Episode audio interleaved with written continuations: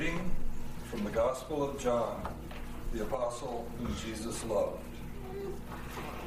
Early on the first day of the week, while it was still dark, Mary Magdalene went to the tomb and saw that the stone had been removed from the entrance. So she came running to Simon Peter and the other disciple, the one Jesus loved, and said, They have taken the Lord out of the tomb, and we don't know where they've put him. So Peter and the other disciple started for the tomb. Both were running, but the other disciple outran Peter and reached the tomb first. He bent over and looked in at the strips of linen lying there, but did not go in. Then Simon Peter, who was behind him, arrived and went into the tomb. He saw the strips of linen lying there, as well as the burial cloth that had been around Jesus' head. The cloth was folded up by itself, separate from the linen.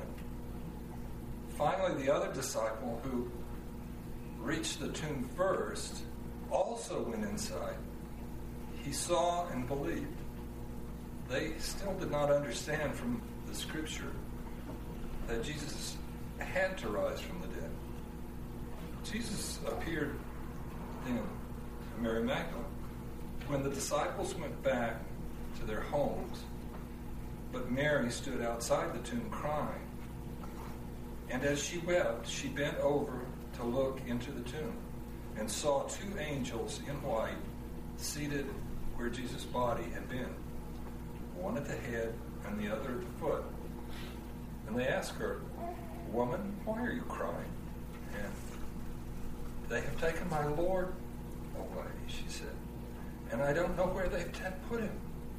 At this, she turned around and saw Jesus standing there, but she did not realize that it was Jesus. Woman, he said, why are you crying? Who is it you are looking for? Thinking it was a gardener, she said, Sir, if you have carried him away, tell me where you've put him, and I will get him. And Jesus said to her, Mary. She turned toward him and cried out in Aramaic, Rabboni, which means teacher. Jesus said, Do not hold on to me, for I have not yet returned to the Father.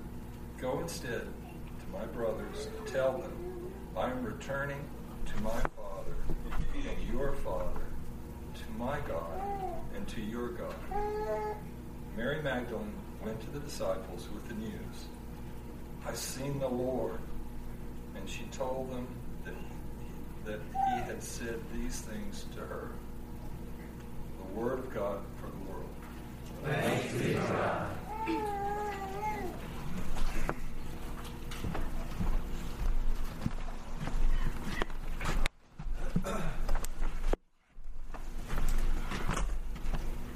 Beautiful cross, amen? Amen. Thank you for bringing color and I want to celebrate by beginning saying our, our sister church in Cuba sends greetings this Domingo de Resurrección, the Sunday of Resurrection, and I'm wearing the Cuba stole. And they are baptizing 10 believers today. And they wanted to share that with you. So we stand today with them and remember Easter together. Let us begin by praying. God, we pray to you, the resurrected Savior. In this day, O oh God, still our hearts and our minds.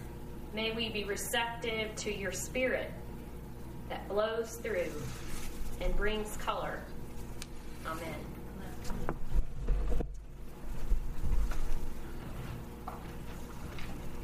We always visualize Easter as taking place in the bright and shine of morn, do we not?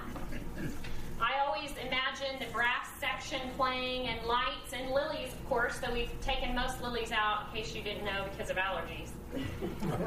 but probably in your history, you probably had Easter cantatas and there was trumpets playing and during the light of day. Isn't that the way God broke open tomb, the closed tomb for all to see? Well, not really. It didn't happen like that. There wasn't trumpets playing, no lilies that I know of. And if I was God, which is a scary thought, I would have torn out of that tomb, done it in the highest, holiest, brightest time of day, and probably flown out and told all the people who would listen, I am alone. I was dead, but now I am alive. Wouldn't you do it that way? To be known? But how did it happen? It was in the dead of night, so no one could see. That's really great. In fact, we have no record or recording of the actual resurrection when Jesus actually came back alive. There was no eyewitnesses that we know of, maybe a bat or two. But this nocturnal resurrection wasn't glammed up. It was silent. The scripture is silent about this in this particular act of coming alive. It wasn't until a woman, a scandalous woman at that, we hear it by tradition, Mary Magdalene comes to the tomb early on Sunday while it was still dark that somebody, anybody, had a clue. And this is what strikes me about the text. I didn't get very far. I was in I was stuck in verse 1. And I thought if Mary has come while it's still dark, Jesus must have risen while it was even darker. The Gospel of John has the resurrection taking place under the cover of darkness. We usually go past this to the main story and then we bring in the trumpets and the lilies and the lights, but we have to begin here in the dead of night. Our Hebrew scriptures reflect this. Ancient stories that speak of a God who works at night. As one teacher says, it's under the cover of darkness that slaves cross the rivers into freedom. Dry bones rise up to live. The fiery furnace of the tyrant Nebuchadnezzar is dark. And long before any human eyes have opened, a blue green world is given light and a sheltering dome of air, while the land, sea, and sky are filled with fruitful creatures of every shape and kind. From the very beginning, God has called new life out of darkness, often against great odds. So, to put it in modern setting, I, what comes what comes to my mind is I think, uh, what seems to be a random question: What is your favorite fire? you look at me strangely. Okay, the right answer is a campfire. okay, how many of you are in scouts of some sort? Okay, so put up the, you know, Girl Scouts, it's the three fingers. Well, what is one of the main things you learn in your early scouting days? How to build a campfire. But isn't it hilarious? Like, we're not allowed to, to light the fire yet and do it at dark. We, we practice. Indeed, we practice during the day. I don't know about you, but we even built a, a tent in the front yard during the day of somebody's house, not in a camp setting. And it wasn't only until after you practiced and they taught you, okay, first you bring what kind of branches or what do you bring first to build a fire? Okay, and then the kindling, yes. The way we and then we had to make this like triangular formation. Yes, yes, okay. Honestly, they taught me this, and I still can't build a campfire. Um, but one of the things that you know, because we had we had a fireplace in our home, but I don't know about you, but there's something about being in the cold at night that a campfire crackling and burning and giving you warmth. There's nothing like that. I mean, I'm sure all of your minds go back to some memory of a campfire. It's a powerful symbol of light, even in the dark. It's all the more outstanding because of that darkness. Which is probably why I have a, a strange fascination with the macabre.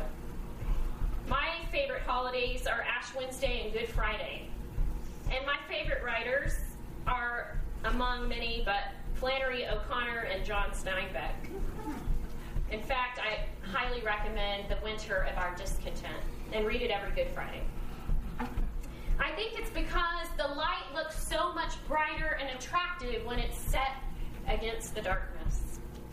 Thus, why Easter feels so much different when we've sung a good many rounds of Oh Sacred Head, Oh Wondrous Love, and we've heard and felt the close of Good Friday. This is why I think Catholics get it right when they do Easter. How many of you have ever been to an Easter vigil? Any? A couple of you. They have a beautiful service that's done after sunset on the Saturday before Easter, or I call it Easter Eve. And sometimes the true Orthodox actually started at midnight.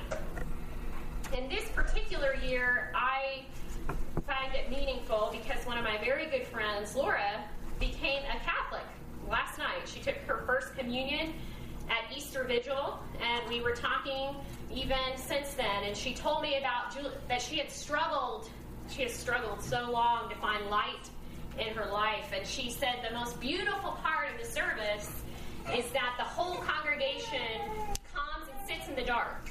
So it's about seven, hers started at 7:30, and they build this fire pit dark. It's like how if we had built a fire pit with wood and started lighting the fire, and then they they put incense and they bring the Christ candle a light and a flame from this fire pit of light.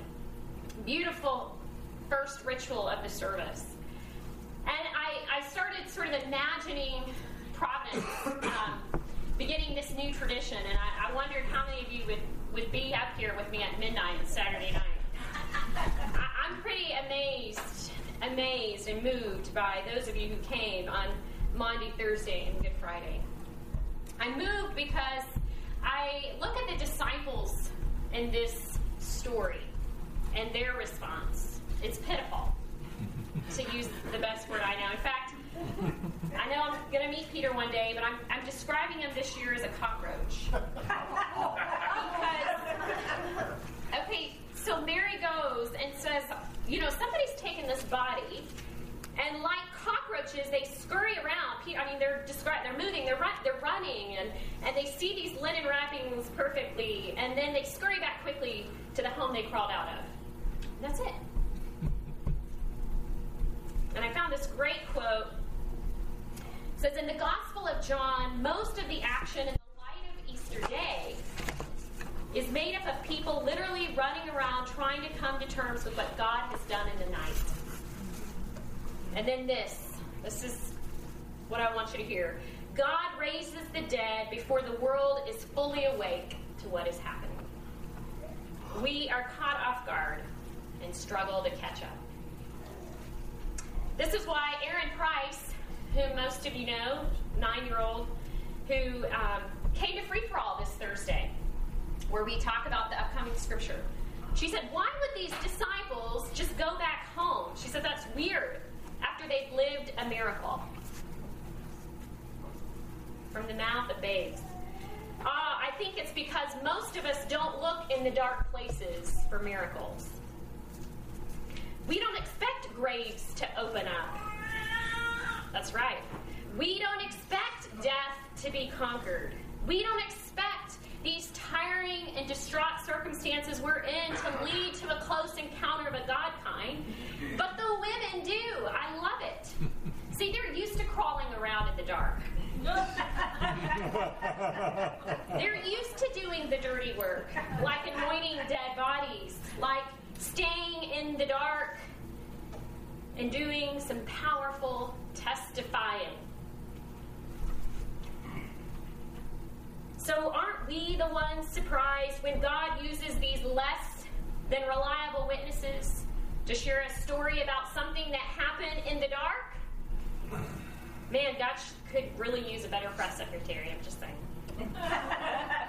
what I about Christianity is this that it's not neat, that it doesn't tie up in a bow, that there are four tellings of it. Read Matthew, Mark, Luke, and John's account. How many angels, how many women? But to me, this all the more confirms its truth. It includes all of our stories. It includes a Savior that dies as a redemptive act, not a Hollywood ending. It includes a Savior that rises, but not with fanfare, but doubting disciples. What is it about those people? We know those people. We've been those people that live in darkness, that get the resurrection better than we do. Like slaves that wrote these faith filled African American spirituals. Like our Cuba friends who, under certain oppressions and scarce resources, still find the light. Like our homeless brothers and sisters. The weepers like Mary that get it. But the ones busy running around, we don't get it. We miss the light in the darkness. But the good news, this is good news, is that God loves those who are still in the dark. God keeps shining the light. God keeps reaching out to the Peters of the world, like we said at Free for All. Though we are caught off guard and deny that we know or need Him, Jesus keeps seeking us, showing us His hand and His side. He keeps making those campfires. He keeps calling us to the light even in the cold. The thing I love, though, most about this resurrection story, and I get to preach it every year, and I love it. In fact, I thought, ah, if you're a pastor and don't like to preach Easter, it's a good sign. Because I struggle with Palm Sunday, and I got to say, I struggle with um, Transfiguration, coming up with something sort of new every time. But Easter Sunday, there's there's always something that sort of sparks, and, and this was my favorite this year, what I found. Is that even in the midst of darkness, when Mary goes to the tomb, there's an opening. See, there wasn't supposed to be an opening. The tomb was supposed to be closed shut. So at first she's scared or mad, thinking the grave robbers had been there, like Martha said. In fact, that's why John, by the way, goes into such detail that the linen wrappings were there and the headcloth, because if there was a grave robber, they wouldn't have stopped to take delicately all the cloths off. So at first, when she tells the disciples of this opening, the stone rolled away, it seems to be a scary thing. But the second time, if you notice the text, she sees the opening differently. In fact, if you notice, it says in her weeping, she bends over and looks into the tomb. In the darkness, in this opening, she sees the light. I love, and I quote from my new favorite Bible, the Jesus Storybook Bible, Sophia's Bible. It says, A shining man was there, clothes made of lightning. Don't be scared, the angel said. But she screamed anyway. Could she help it? The angels asked her, What are you doing here? This is a tomb, and tombs are for dead people. She couldn't speak.